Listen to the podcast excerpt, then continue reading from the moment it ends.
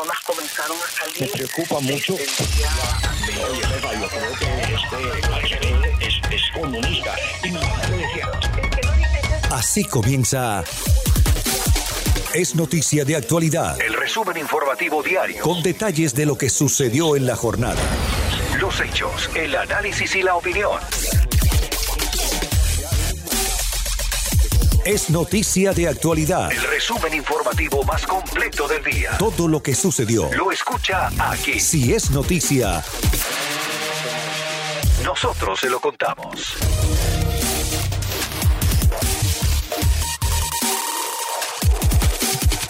¿Qué tal? Muy buenas noches a todos. Muchísimas gracias por escuchar este su espacio informativo. Es noticia de actualidad, donde usted escucha las noticias más importantes que hemos tenido a lo largo de nuestra programación. Hoy es jueves, marzo 11 del 2021 y a continuación todas las informaciones. es noticia de actualidad. El resumen informativo más completo del día. Continuamos con mucha más información con Roberto Rodríguez Tejera y saludamos a esta hora de la mañana a Maribel Balbín. Maribel, muy buenos días, gracias por estar con nosotros. Muy buenos días, señores. Muy animada la mañana. Efectivamente, buena conversación con Barquín, el representante estatal. Nos enteramos de dos cosas. Primero, eh, de que ha hecho cambio al proyecto de ley. Eh, todo parece indicar, Maribel, que en el Senado no solamente no le prestaron mucho caso al proyecto de ley, que está siendo respaldado por el gobernador fuertemente este proyecto de ley de Barquín que tiene que ver eh, con prevenir futuros problemas en las protestas, porque no han podido todavía específicamente citar un solo caso donde se justifique este proyecto de ley. Eh, pero en el Senado parece que está muerto más allá de los cambios que le está haciendo eh, Barquín al- a, este proyecto de ley que tiene que ver, repito, con las protestas. Exacto, exacto. Y estuvo muy interesante, como tú dices, Roberto, porque él habló de los cambios que hicieron y algo que las personas no habían comentado mucho, lo que él habló de que ahora un residente no es el que puede parar un presupuesto de la policía, de, un, de una municipalidad o un condado, que ahora tiene que ser un oficial electo. Bueno, ese oficial electo está votando por ese presupuesto, así que esto no le hace en realidad mucho impacto porque la cosa era que un residente podía entonces ponerle una demanda al- a la municipalidad por haber reducido el presupuesto de la policía. Así que eso es un poco eh, interesante porque no tiene impacto en realidad, yo creo, porque el oficial electo siempre tiene ese derecho a objetar o hacer cualquier tipo de, de, de maniobra, ¿no? Eh, Pero sí, interesante de que también dice que él va a no votar por la eliminación de los buzones. Eso también estuvo muy interesante. eh, Eso, y, en, se- y en que el tema declarara. de las boletas eh, por correo, eh, de las boletas por correo, eh, no hacer retroactivo, eh, pues eh, el que no se puedan seguir mandando, sino para hacerlo para futuro, que solamente valga por un año. Me pareció interesante la, eh, eh, eh, el, eh, este, o sea, cómo Barquín se está proyectando en este sentido también.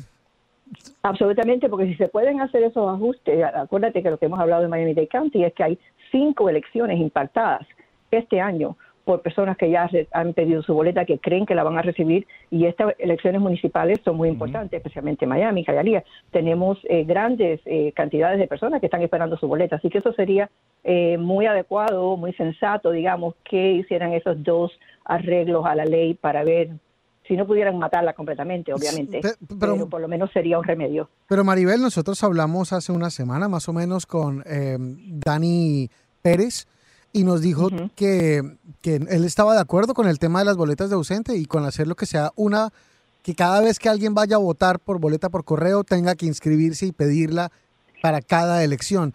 Y él lo justificó diciendo que era un tema de seguridad, que lo hacía para evitar eh, el fraude y, muchas formas de voto ilegal. ¿Con qué, cómo, cómo se van a oponer eh, personas como, como Barquín a una posición de seguridad que es el discurso de algunos de los, de los ponentes?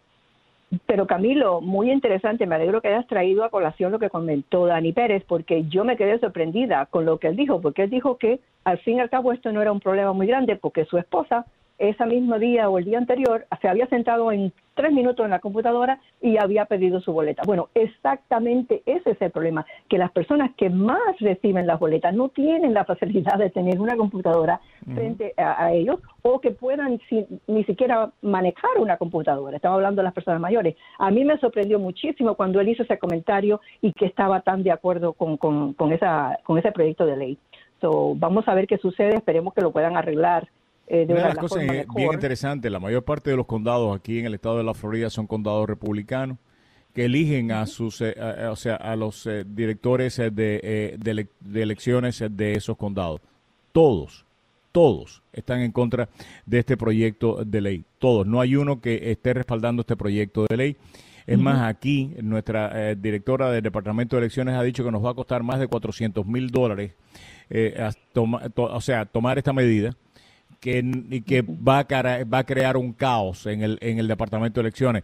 El Raquel Regalado promovió precisamente un proyecto, no un proyecto de ley, es básicamente una, una como, como si fuera una resolución en la cual le pide al, al- a, la, a la legislatura que no continúe con, con esta medida, sino que lo haga para futuro. Para futuro, si lo quieren hacer, lo pueden hacer. Vamos a ver si yo creo que empiezan a leer que esto puede terminar teniendo consecuencias electorales, que es la única que pudiera evitar, y yo creo que sí puede terminar teniendo eh, consecuencias electorales. ¿Qué más, está, ¿Qué más está pasando por Tallahassee, Maribel?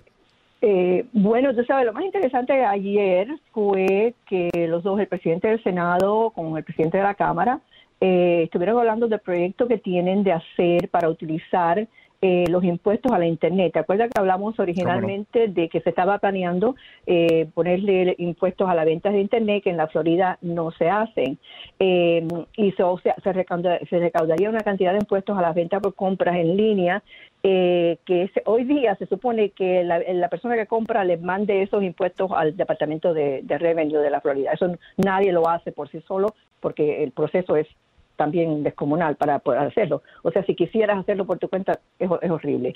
Por lo tanto, lo que están hablando es que puede ser hasta un billón de dólares eh, el- solamente en el primer año que se puede recaudar y lo que están diciendo estos líderes es que ese dinero se podría utilizar para eh, rellenar eh, o reconstruir el fideicomiso de desempleo que- con los impuestos a, esta- a estas ventas en línea, ¿no? El cual en este momento... perdona que te interrumpa, tantas- también, perdona que te interrumpa, también escuché a Simpson decir de que este dinero podía ir eh, para evitar eh, que se subiera el impuesto a la propiedad. Bueno, no es en realidad la propiedad, Roberto, un poquito más es a los negocios, porque acuérdate que el Estado pone impuestos Exacto, a los exacto, tienes tu negocios. razón. Exacto, o sea, que esto sería también otro bailout, esto es otro corporate welfare en realidad, porque en lugar de aumentar el impuesto al negocio, ellos van a coger este dinero que se podía hacer para rellenar el presupuesto en los huecos que tiene, eh, sí lo, lo pondrían para eh, reconstruir eh, los fondos a, a- a lo que es el, el- el desempleo. Eh, eh, y así O no le es el impuesto que paga la persona, el impuesto que paga la empresa para cubrir a sus empleados por en materia de desempleo.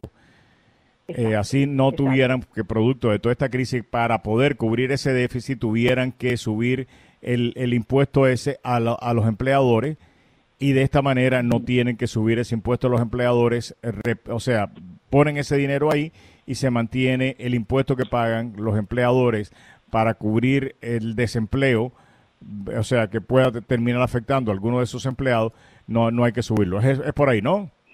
Exacto, es para no impactar a los negocios en los impuestos que el Estado le pone, eh, así le darían, eh, este, digamos, una, un, bailout, como decimos, eh, y ese dinero, por lo menos, como te decía, en el primer año, eh, emplearlo totalmente en reemplazar estos fondos que se han ido eh, un poco, eh, claro, está menguando debido a la pandemia, porque hay más desempleados en la Florida. Ah, pero así, de todas formas, sí, un- por lo menos un, Yo, yo, yo- ahí discrepo de ti, yo no lo veo como un bailado. Yo realmente creo eh, que en estos momentos subirle los impuestos a cualquier empleador, no importa que sea grande o pequeño, eh, eh, no es buena idea. Que si este dinero que no estaba pautado ingresa y podemos evitar subir eh, el impuesto que paga cualquier empleador, sea de 5, sea de 20, o sea de 50 empleados, que tiene que pagar para cubrir eh, pues eh, el renglón de desempleo. No me acuerdo ahora cómo se llama ese tax, se me olvida cómo se llama ese tax. eh, yo no lo veo tan mal, porque me parece que realmente, sobre todo, hay muchos pequeños negocios impactados seriamente y uno de los y una de las cosas que vamos a ver es que, que cómo ayudarlos y una eh, y, y- y- y la lucha es eh, que muchos republicanos creen que eh, pues esto, esta- esto sí es bueno ayudarlo de esta manera, pero que hay otras maneras, por ejemplo, el plan de, de- de reactivación económica que acaba de pasar al Congreso Federal no lo ayuda tanto. Yo, yo realmente creo que eso no es tan... No es, creo que eso es beneficioso para los pequeños empleados, porque esto no solamente No, va a ayudar a los grandes empleados, sino también a la gente que tiene 5, 10, 15 o 20 empleados que están ahogados en estos momentos. No, Roberto, tienes razón, porque al fin también acuer- es un dinero nuevo, o sea, este dinero no se le está quitando a nada. A nadie. Es un dinero nuevo, exactamente. So, en realidad, sí, está hablando simplemente de las críticas que se hicieron ayer de diferentes grupos, eh, era de que, ok, ¿por qué no utilizarlo para esto? En verdad que yo sabe que ese siempre es el comentario una vez que se propone algo nuevo. La información para poder enfrentar los cambios que se avecinan la encontrará aquí.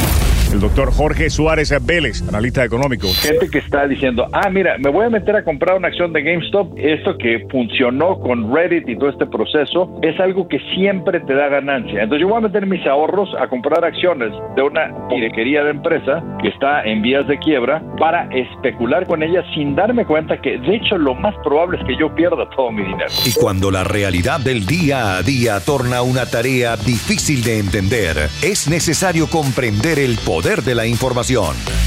Agentes federales se presentaron en una residencia del área de Sunrise al oeste del condado Broward en una operación contra la pornografía infantil. para la policía. Un momento, puedes parar un carro y cuando vas a pedirle la licencia, la persona saca la pistola y mata al policía, que ha pasado mucho, en cosa de segundos. La diferencia entre la vida y la muerte. continuar con estas teorías conspirativas. El señor McCarthy diciendo, nosotros no vamos a tenerlas en esas dos comités. Actualidad Radio 1040 AM. Para todo el sur de la Florida y 103.9 FM para la ciudad de Miami. Para la ciudad de Como Miami. está diciendo esta señora, lo que ocurrió en Parkland. La información actualizada sobre el COVID-19 Es noticia de actualidad. Continúen escuchando. Es noticia de actualidad. Noticias Actualidad Radio les informa Julio César Camacho. Alex Saab, testaferro de Nicolás Maduro, rompe el silencio en Cabo Verde. Dice no colaboraría con los Estados Unidos. La periodista Maybor Petit, quien ha venido siguiendo este caso, nos dio una entrevista y nos decía lo siguiente. Sí, interesante destacar que la audiencia estaba prevista que se realizara en el Tribunal de la CDAO, que es el Tribunal para los Países de África Occidental. Esta es ah, la tercera cita para realizar una audiencia mm, de acuerdo a lo establecido en el protocolo por parte de la defensa. Sin embargo, hay que recordar también que el Tribunal de la CDAO es un- una instancia jurídica que no tiene eh, ningún tipo de obligación para eh, Cabo Verde. Los abogados de Alex Saab han estado presentando el caso como violación de los derechos humanos ante el Tribunal de la CDAO y ellos emitieron ya prácticamente desde hace dos meses y medio un documento que es una orden que establece que eh, Cabo Verde debería sacar a Alex Saab y darle prisión eh, domiciliaria o, cuanto no, liberarlo por su condición de diplomático. Sin embargo, el gobierno de Cabo Verde, cuando se emitió esta resolución por parte del Tribunal de la CDAO, informó que Cabo Verde es una nación soberana y que las decisiones o recomendaciones no son obligatorias para que sean cumplidas en Cabo Verde porque, entre otras cosas, ellos nunca firmaron un protocolo eh, de adhesión a la CDAO. Por tanto, pues están libres de cumplir o no las recomendaciones que ese eh, tribunal, si se quiere, internacional hace, pero la defensa sigue insistiendo. Ayer hubo unas declaraciones por parte del doctor Henry Borges, que es uno de los abogados eh, en Cabo Verde que está trabajando el caso y ha dicho que eh, si bien es cierto que Cabo Verde no reconoce la autoridad del Tribunal de la CDAO para decidir el caso, eh, porque no lo firmó, no firmó los protocolos, ellos han dicho que el gobierno había presuntamente señalado que iba a cumplir con la orden. Sin embargo, eso no se dio. Hoy en día eh, el gobierno de Cabo Verde sigue manteniendo a Alex Saab en prisión domiciliaria, pero bajo una vigilancia 24 horas con más de 50 hombres, que dicho sea de paso, ha resultado bastante incómodo tanto para la defensa como para el mismo Alex Saab, que se ha quejado de que está peor ahora que antes cuando estaba en una cárcel con delincuentes comunes. hay dos cosas más que se han informado por acá, eh, obviamente tú estás más al tanto de ello. Eh, dos abogados, eh, otros dos abogados que querían entrar a Cabo Verde o por lo menos ir a hacer gestiones para Alex Zaval, les negaron la entrada o por lo menos no sé si la entrada o el acceso a los tribunales para hacer la diligencia que iban a hacer. Y lo otro es que Alex Saab dijo eh, en una declaración dada que él no colaboraría con Estados Unidos en el evento de que fuera traído a este país eh, eventualmente, quiero decir. Sí, ciertamente. Alex ha señalado que no tiene la más mínima intención de colaborar con la justicia, así como también lo han hecho el grueso de los abogados que trabaja para él. En el caso de mm, la, posible decisión, hay que recordar que em, el Tribunal de Cabo Verde está próximo a informar la decisión que se va a tomar en relación a la extradición.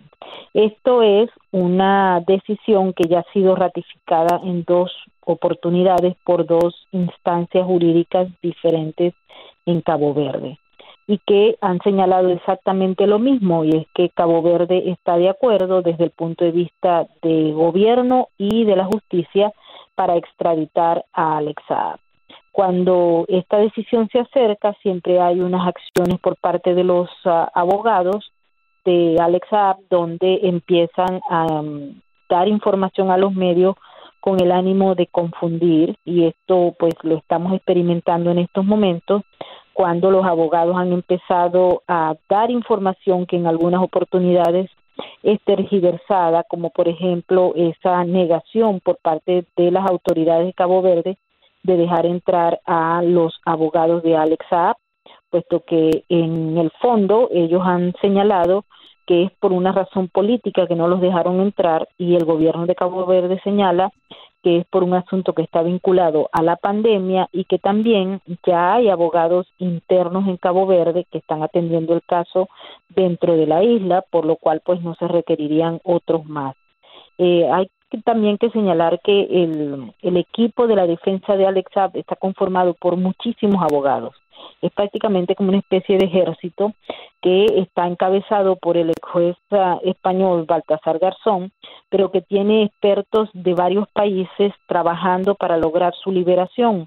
Y en ello pues han intervenido inclusive hasta la Asociación de Abogados de África que ha empezado a establecer presiones y gestiones no solamente contra el gobierno de Cabo Verde, sino también contra los gobiernos que forman parte de la CDAO para establecer de alguna manera algún mecanismo que les permita evitar que Alex Saab sea extraditado a los Estados Unidos, que prácticamente es lo que se vislumbra en los próximos días. Y para colmo, ellos han decidido también, cuando se conozca la ratificación del fallo de la Corte Interna de Cabo Verde, en ese mismo momento ellos van a someter a consideración de otro tribunal, que se llama el Tribunal Constitucional de Cabo Verde, un recurso para evitar que se cumpla la extradición al menos en los próximos dos o tres meses.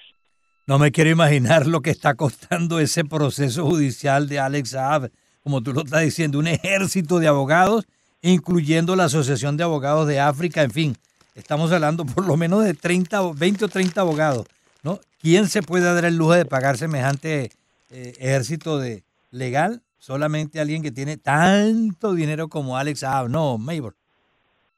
Así es, no sabemos exactamente cuánto cuesta ese ejército de abogados, pero sí tenemos eh, claro que ellos están disponiendo no solamente de una gran fortuna, sino también de las mejores agencias de lobby y de todos los grupos de izquierda que influyen en la África Occidental. Maybor, como siempre, un placer. Muchísimas gracias y que tengas una feliz tarde. Igualmente para ti y para toda la audiencia. Un gran saludo desde acá, es la ciudad de Nueva York, que por cierto está explosiva hoy con el caso del escándalo sexual de Andrew Cuomo. Así es. Muchas gracias. Era Maybor Petit, eh, distinguida colega desde Nueva York para Todo Noticias por Actualidad Radio 1040 AM. Es noticia de actualidad. El resumen informativo más completo del día. Más completo del día.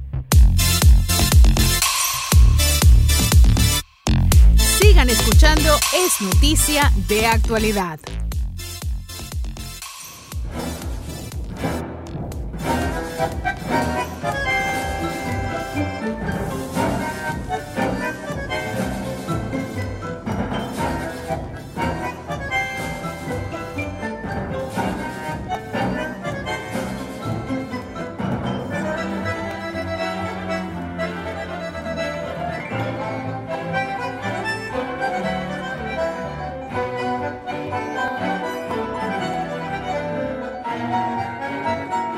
A mí me encanta eh, Piazzolla. Ma- No te vayas, Aiden, quédate. Cierren la puerta a esa mujer. O sea que yo una sola vez vi a, a, a Piazzolla. Lo vi en persona.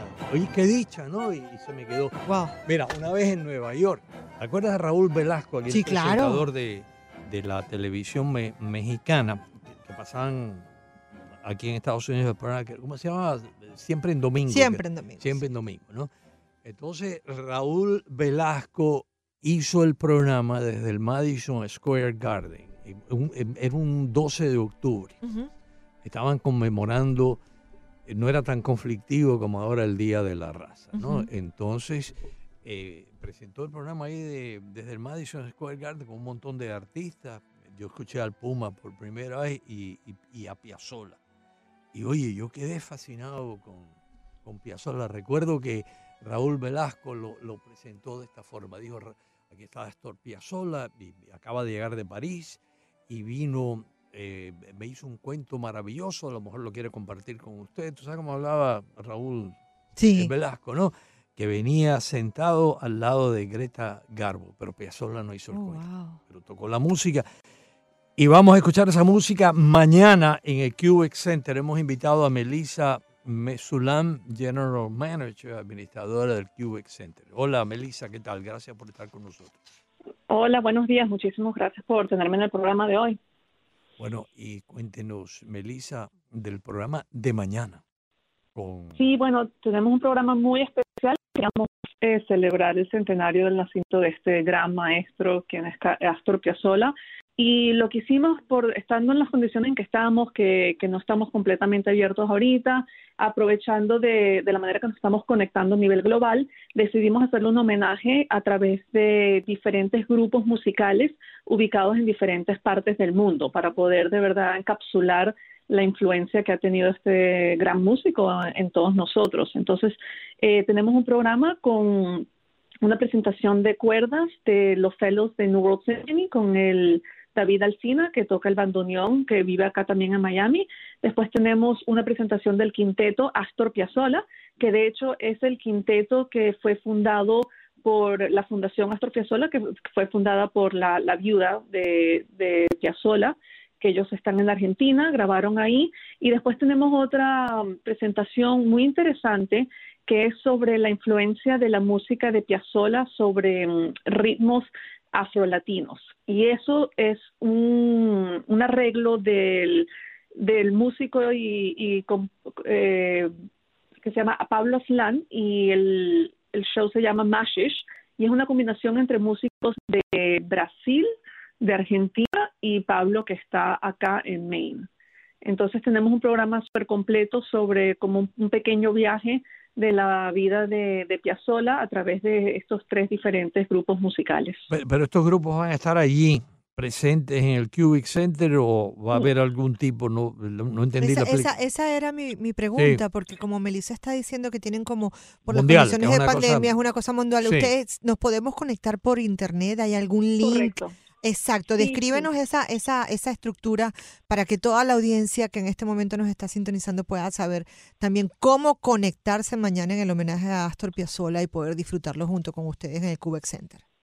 Sí, el evento de hecho es un evento virtual, entonces todo el mundo lo puede ver desde donde estén. Eh, se va a presentar mañana a través de nuestro Facebook, que es Facebook, que es Cubic Center MDC por Miami Dade College, y es un evento que es gratis. Así Es que gratis. Ah, no, no, es una completamente tremenda noticia. Sí, sí, sí. Todo lo que hacemos en el Cubic Center es o, o es gratis o es un costo muy, muy, muy bajo. Y de hecho, todo este año ha sido, todas las actividades que hemos hecho han sido completamente gratis. Así que cualquier persona se puede conectar a las 8 p.m. a través de nuestro Facebook, que es Cubic Center MDC, y disfrutar de este programa que de verdad tiene un nivel muy muy muy alto a nivel eh, musical con todos estos grupos que les acabo de mencionar de todas estas partes de diferentes partes del mundo. Qué interesante, ¿qué está pasando ahí? Creo que hay el fantasma de Piazzolla. Sí, se apoderó de la nosotros. consola. Bienvenido, maestro. Se Bienvenido. apoderó de Eh, la eh, consola. Increíble esto. y, y ustedes tienen una serie de actividades también eh, en las próximas semanas en el QX. Se les agradece muchísimo. Ay, sí. Que, Mira, que falta- mantengan falta eso que así. ¿Qué, qué otras cosas nos tienen en, en Sí, les días venideros? Vamos a ver. Eh, todas las semanas, de hecho, tenemos una clase de danza afrocubana los martes a las 7 pm, que también la estamos haciendo virtual para los que quieran poder conectarse. Es con Marisol Blanco, que es una excelente profesora de, de danza afrocubana y ahí pueden aprender de, de- un poquito de todo, del cha-cha-cha, de rumba, eh, habla un poco también de la historia de orillas, yoruba, eh, es una clase súper completa eh, los martes a las 7 pm a través de nuestro Instagram. Y también tenemos el 25 de marzo, vamos a tener un pequeño viaje musical a través de la, de, de la historia y la música de Venezuela con dos artistas fenomenales locales, Daniela Padrón en el violín y Henry Linares. Cono- en el conocemos cuatro. a, a Daniela, sí. y a- y a- Sí, y a- Daniela es increíble. eh, y y Sí, la hemos tenido aquí en el, también. la- los hemos tenido aquí en el programa y específicamente eh, en entrevista con Ricardo. Ah, ¿y qué tipo de, de- de respuesta han recibido? Porque yo confieso, yo me entero de estas maravillosas noticias ahora, ¿no? Y quisiera conocer más qué tipo, qué tipo de... Y ojalá que mucha gente eh, esté mañana eh, pegado ahí a la página de Facebook de, de ustedes. Yo lo voy a hacer. Yo voy a... Ah, yo también. Cuenten con. Yo no me lo ya- pierdo. Nosotros dos Ay, vamos a ser uno de los, de los integrantes de la, Sí. del público que va a ver el homenaje a Astor ¿Cómo- Piazzolla. ¿Cómo está respondiendo la gente, Melissa? Mira, ha sido, como pueden imaginarse, ha sido un año muy difícil para, para nuestra, bueno, para todo el mundo, obviamente, pero para la industria artística y cultural, mm, complicado. Todo ha estado cerrado, no hemos podido hacer muchas actividades, pero por suerte nosotros eh, decidimos hacer todo virtual de apenas habían apenas anunciaron la pandemia nos fuimos a nivel virtual y la verdad es que hemos tenido una respuesta muy muy bonita Eh, para mí personalmente fue muy importante hacer esto eh, no solo para darle a, a nuestra comunidad como un respiro no y poder darles actividades culturales pero también para apoyar a nuestros artistas locales que es una de las misiones eh, fundamentales del Cubex Center. Entonces me siento muy orgullosa que hemos podido mantener a todo nuestro equipo durante toda la pandemia y hemos podido estar apoyando económicamente a, a nuestros artistas. Y la verdad es que la respuesta ha sido muy positiva. Estamos, eh, todas las actividades que tenemos, eh, tenemos muchas cosas que hacemos, que repetimos, como la danza, la clase de danza, tenemos una actividad para niños que se llama Picnic de Libros, eh, una vez al mes, donde fomentamos un acercamiento a la literatura. Y ha sido algo que que mucha gente en Miami y también a nivel internacional ha podido ver nuestro trabajo y esa es una de las bendiciones de poder hacer todo esto virtual, ¿no? Eso te iba a Que decir. abierto- También, también este programa para niños está a disposición en las plataformas online. Absolutamente, eso es a través de nuestro Facebook y lo hacemos una vez al mes. El próximo que vamos a hacer, de hecho, es el 20 de marzo y siempre tenemos, es todo al- alrededor de la literatura. Entonces, Mm. tenemos cuentacuentos, poesías, eh, trabalenguas, música para niños y la verdad que este programa ha sido una, una de las cosas más lindas que nos ha pasado durante la pandemia porque lo hemos hecho por un año y tenemos, aunque no me crean, a los mismos niños que regresan todos los meses a ver, a ver los picnics. Y, y de todos lados, de Miami, de México, Argentina, Venezuela, hemos tenido de, de Londres, Francia, y, y ha sido muy lindo también para poder mantenernos conectados, ¿no? De una Y- manera... Y, este, y este picnic de libros de los niños, ¿es en español nada más o es en español e inglés también? Bueno, yo tengo una, la manera en que programo en el Cube que lo hago muy a, a lo Miami. Somos un- una institución muy, yo lo llamo Spanglish, ¿no? Eh, La mayoría de las cosas que hacemos es en español, pero siempre tenemos eh, actividades em, que se puedan disfrutar a nivel bilingüe y una de ellas es el picnic, que es más que todo en español, pero, pero también alguien que habla inglés pueda disfrutarlo y viceversa, ¿no? Para poder, eh, sobre todo en los niños, que hoy en día los niños en Miami, pues casi todos, si son hispanos, hablan ambos idiomas, ¿no? Muchísimas gracias por mantenernos informados de estas buenas Muchas gracias noticias. a ustedes y nos vemos mañana con Piazzolla. Mañana, Exacto, mañana la cita es mañana, Ricardo. Tenemos cita. Ricardo, tenemos cita.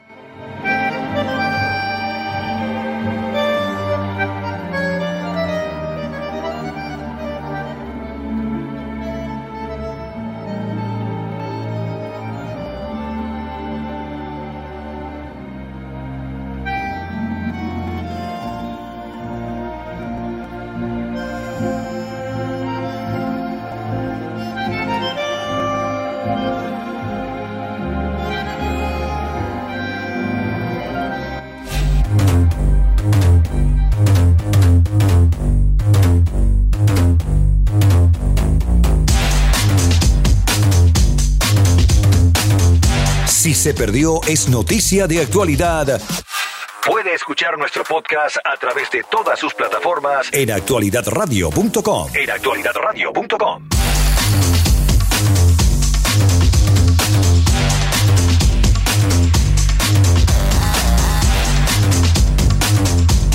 Es noticia de actualidad.